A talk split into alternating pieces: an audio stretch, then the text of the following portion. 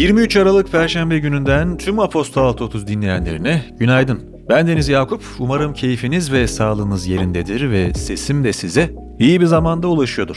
Havaların iyiden iyiye soğuduğu bu günlerde aman sağlığınıza dikkat edin lütfen. Benim gibi en küçük ayazda bile titreyen biriyseniz kalın giysiler, kat kat kıyafetler bir noktada kaçınılmaz. Biraz kamu spotuna andırdı bu girişim. o yüzden daha fazla uzatmadan günün destekçisine de değinip sizi detaylarla baş başa bırakacağım. Şu anda dinlediğiniz bülten Inventram destekleriyle ulaşıyor. Türkiye'den çıkan yüksek teknolojileri global pazarlara taşıyan ve ekosistemde yeni nesil yatırım şirketi vizyonuyla fark yaratan Inventram, bugünün bülteninde derin teknoloji girişimciliğine yakın bir bakış sunuyor. Derin teknoloji girişimlerinin bugünü ve geleceğine dair ayrıntılar bültende sizleri bekliyor. Girişte de belirttiğim gibi bugün 23 Aralık Perşembe ve gündeme gelişmelere dair önemli detaylar şimdi Aposta 630 farkıyla sizlerle. Piyasalar ve ekonomi Resmi gazetede yayımlanan karara göre akaryakıtta artan fiyatlar nedeniyle sıfırlanan özel tüketim vergisi, uluslararası petrol fiyatlarına ya da döviz kurlarına bağlı olarak gerçekleşen azalış tutarı kadar artırılabilecek. Karara göre artış 2 Nisan 2020 tarihinde benzinde 2,53 TL, motorinde 2,05 TL ve LPG'de 1 TL olarak belirlenen limit tutarlarını geçmeyecek. Enerji, Petrol, Gaz İkmal İstasyonları İşveren Sendikası kısa adıyla EPKİS Başkanı Fesih Aktaş kararı Şimdi akaryakıtta gelen tüm indirimler öncelikle ÖTV'nin yerine konması için kullanılacak. Olası indirimler ilk etapta pompaya yansımayacak. Zam geldiğinde de yine aynı şekilde fiyatlar doğrudan pompaya yansıyacak. Aslında devlet artık ÖTV'deki feragatinden vazgeçmiş oldu ve teknik olarak Eşel Mobil uygulaması sonlandırılmış oldu şeklinde değerlendirdi. Eşel Mobil, akaryakıt fiyatlarındaki artışların ÖTV'den karşılanmasıyla pompa fiyatının sabit kalmasını hedefleyen sistem olarak tanımlanıyor. Cumhurbaşkanı Erdoğan, partisinin grup toplantısında döviz kurunu serbest piyasa ekonomisi kuralları içerisinde ülkemizin gerçeklerine uygun seviyeye getirmek için açıkladığımız program amacına ulaşmıştır, dedi. Borsa İstanbul'da %5'e ulaşan kayıpların ardından yeniden devre kesici uygulandı. Böylece borsada cuma gününden bu yana devre kesici uygulaması gerçekleştirilmiş oldu. Gün içinde 1790 seviyesinin altını gören BIST 100, işlemleri verilen yarım saatlik aranın ardından yeniden 1800 puanın üzerine çıktı. Avrupa Komisyonu, COVID-19 kurtarma fonu için kullanılan 800 milyar avro değerindeki ortak borçlanmayı yerine koyabilmek amacıyla yeni vergiler önerdi. İki öneri, emisyon ticareti sistemindeki revizyonları ve ithal ürünlerden karbon vergisi alınmasını kapsarken, bir diğer öneri, üye ülkelerin şirket karlarının vergilendirilmesiyle elde edilen gelirlerin %15'ini Avrupa Birliği bütçesine aktarmasını öngörüyor. İş Dünyası Şirketlerden omikron kararları Intel çalışanlarına 4 Ocak kadar aşı olmaları gerektiğini Aksi takdirde ücretsiz izne ayrılacaklarını bildirdi. Oreo'nun üreticisi Mondelez, 10 Ocak olarak planlanan ofise dönüşü omikron nedeniyle ertelemek zorunda kaldıklarını duyurdu. İlaç şirketi CVS Health, hibrit çalışma modelini ertelediklerini ve tüm çalışanlarından aşı olmalarını talep ettiklerini açıkladı. Microsoft ve Facebook da çalışanlarına yönelik aşı zorunluluğuna devam ediyor. AstraZeneca, omikron varyantına karşı aşı üretmek için Oxford Üniversitesi ile birlikte çalıştıklarını açıkladı. ABD'de Ulusal Karayolu Trafik Güvenliği İdaresi, ön dokunmatik ekranda oyun oynamaya izin veren özelliği nedeniyle 580 bin Tesla aracı hakkında resmi güvenlik soruşturması başlattı. Güvenlik İdaresi bu özelliğin sürücünün dikkatini dağıtabileceğini ve kaza riskini artırabileceğini vurguladı.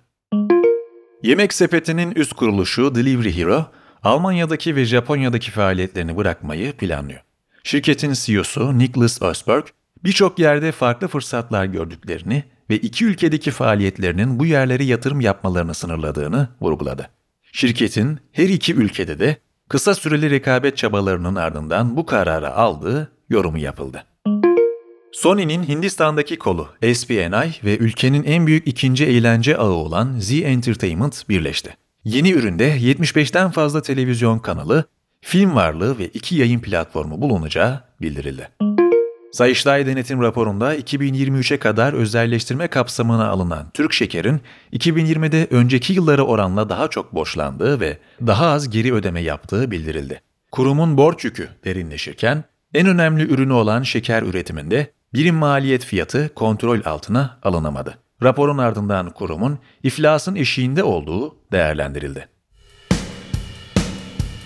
Politika Türkiye İlaç ve Tıbbi Cihaz Kurumu, yerli COVID-19 aşısı Türkovak'ın acil kullanım onayı aldığını açıkladı. Sağlık Bakanı Fahrettin Koca, aşının üretimine dün itibariyle başlandığını belirtti. Koca, yıl bitmeden gelecek hafta sonu aşımız kullanılabilir olacak dedi.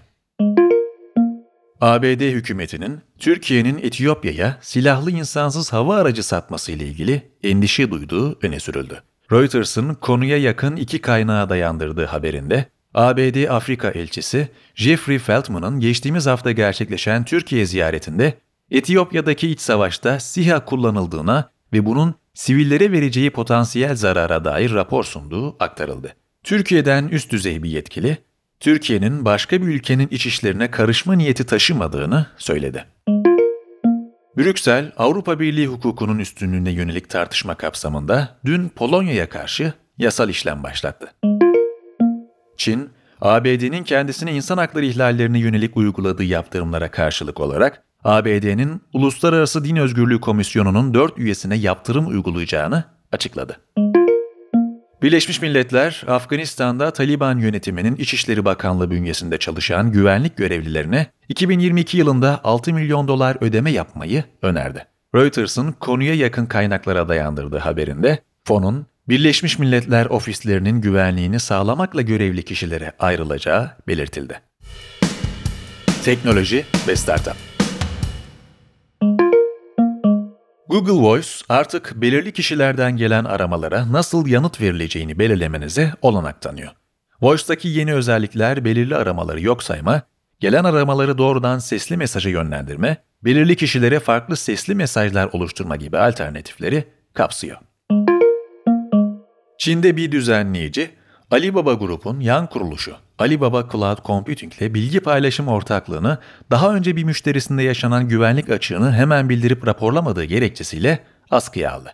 Düzenleyici, şirketin iç reformlarına bağlı olarak ortaklığı 6 ay içinde yeniden değerlendireceklerini bildirdi.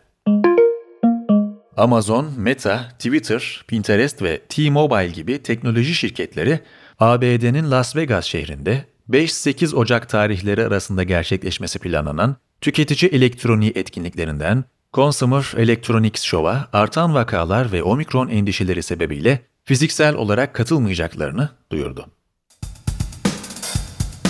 Spor Tenis Avustralya CEO'su Craig Tiley, Novak Djokovic'in Avustralya açıkta yer almak istediğini fakat tenisçinin aşı durumunun hala belirsiz olduğunu söyledi. Tiley ayrıca COVID-19 testi pozitif çıkan Rafael Nadal'ın turnuvaya katılacağından emin olduğunu söyledi. Birleşik Krallığın Reklam Standartları Otoritesi, Arsenal'ı taraftar tokenları ile ilgili Facebook'ta ve internet sitesinde yayınladığı iki reklam gönderisinde kripto risklerinin ya da tokenların ülkede regüle olmadığının açıkça belirtilmediği gerekçesiyle uyardı. Otorite, reklamların tekrar aynı biçimde yayınlanmayacağını söyledi. Barcelona'nın Manchester City'nin forvet oyuncusu Ferran Torres'le 55 milyon avro bonservis ve 10 milyon avro bonus karşılığı anlaştığı öne sürüldü. Günün hikayesinin konusu Libya'daki seçimler. Yazı Janset Atacan'ın özenli çalışmasıyla sizlerle buluşuyor. Detaylar ve daha fazlası için Günün Hikayesi kanalına göz atmayı, Anlaşmazlık Sarmalı, Libya seçimleri başlıklı Günün Hikayesini okumayı unutmayınız.